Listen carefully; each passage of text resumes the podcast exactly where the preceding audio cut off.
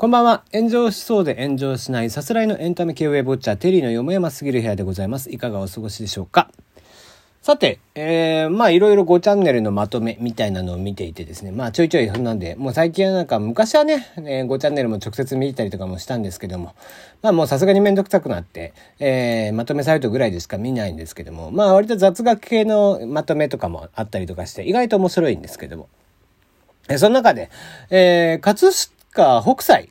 これについてですね、まあ、語ってる、えー、まとめがあったので、ちょっとこれが面白かったので、えー、内容というかね、えー、何が書いてあったのかっていうのをご紹介しようかなと思うんですけど、葛飾北斎って、あの、まあ、皆さん知っての通り、えー、ね、浮世絵師ですよね。江戸後期の生まれで、えー、1760年、えー、10月31日と、まあ、言われている誕生日ぐらいですね。から、えー、1849年5月10日。で、88歳で亡くなっていると言われているんですけども、そんな北斎、まあ一般的には葛飾北斎という名前を皆さん、え、ご存知かと思うんですけども、あの人ってこう、引っ越しをね、えー、とにかく何回もすることがすごい有名で、死ぬまでに引っ越しするのが93回してたんですって。えー、下手すると1日の1の3回 引っ越すと。えー、ひどいよね。もうここは気に食わんっつって、もう次の家っつって、気に食わん、次の家って言って、どんどんどんどん引っ越していくと、えいう感じだったらしいですね。で、同じようにですね、実は名前も相当変わってるらしくて、えー、30回会合をしていると。えー、まあ、いわゆるこう、葛飾北斎というのは当然ながら芸名、ペンネームみたいなものなので、そのペンネームをですね、どんどんどんどん変えていくんですね。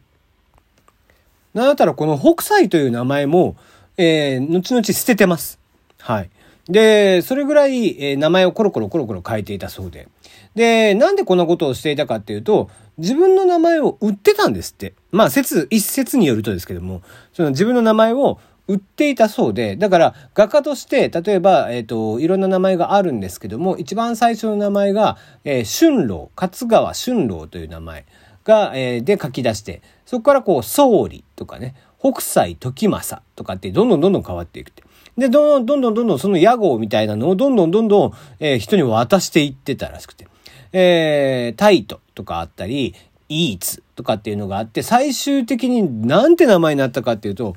え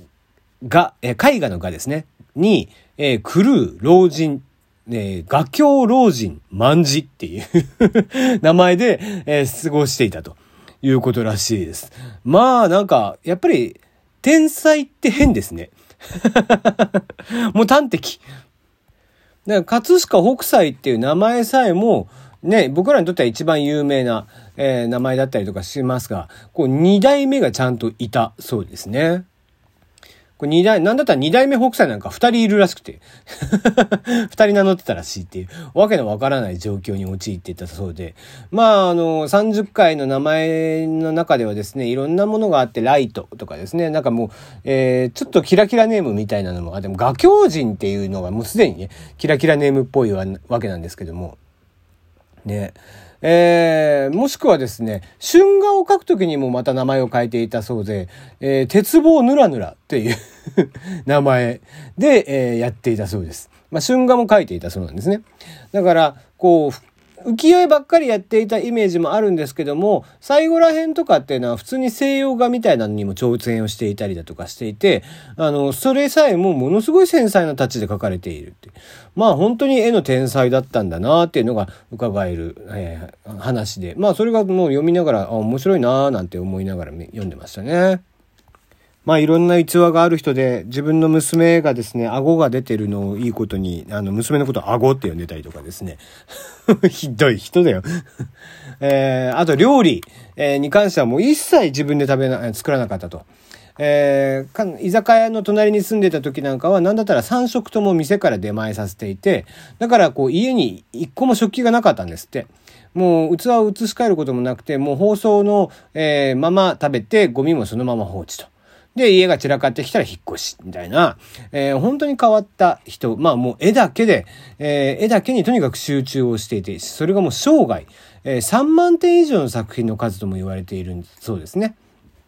だから、まあ本当に狂っていると、画狂老人だったわけですよ。まあ、それでもね、こう、こうして後世にこれだけ多大な影響を残してるわけですから、まあ、ね、当時の人たちからすると、えー、もしかしたら厄介な人だったのかもしれないんですけども、それでも本当に、えー、まあ、いろんな絵が残っていて、役者の絵もあったり、えー、美人画もあったりだとか、えー、風景画、えー、生き物であったり、えー、なんだったら春画もあったりだとか、えー、春画というのは要は昔でいうエロ本ですよね。写真がなかったので。ね、絵で、えー、そういった行為を表現していたというものですけども、えー、まあ、富岳36景、えー、百物語とかですね。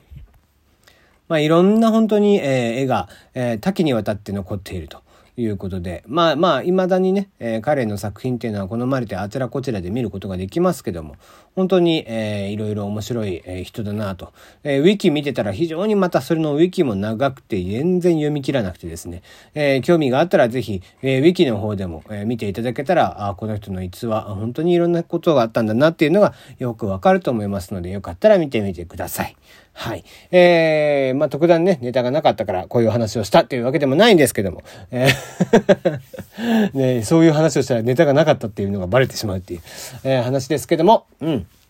えー、今日はここまでとなります。えー、ま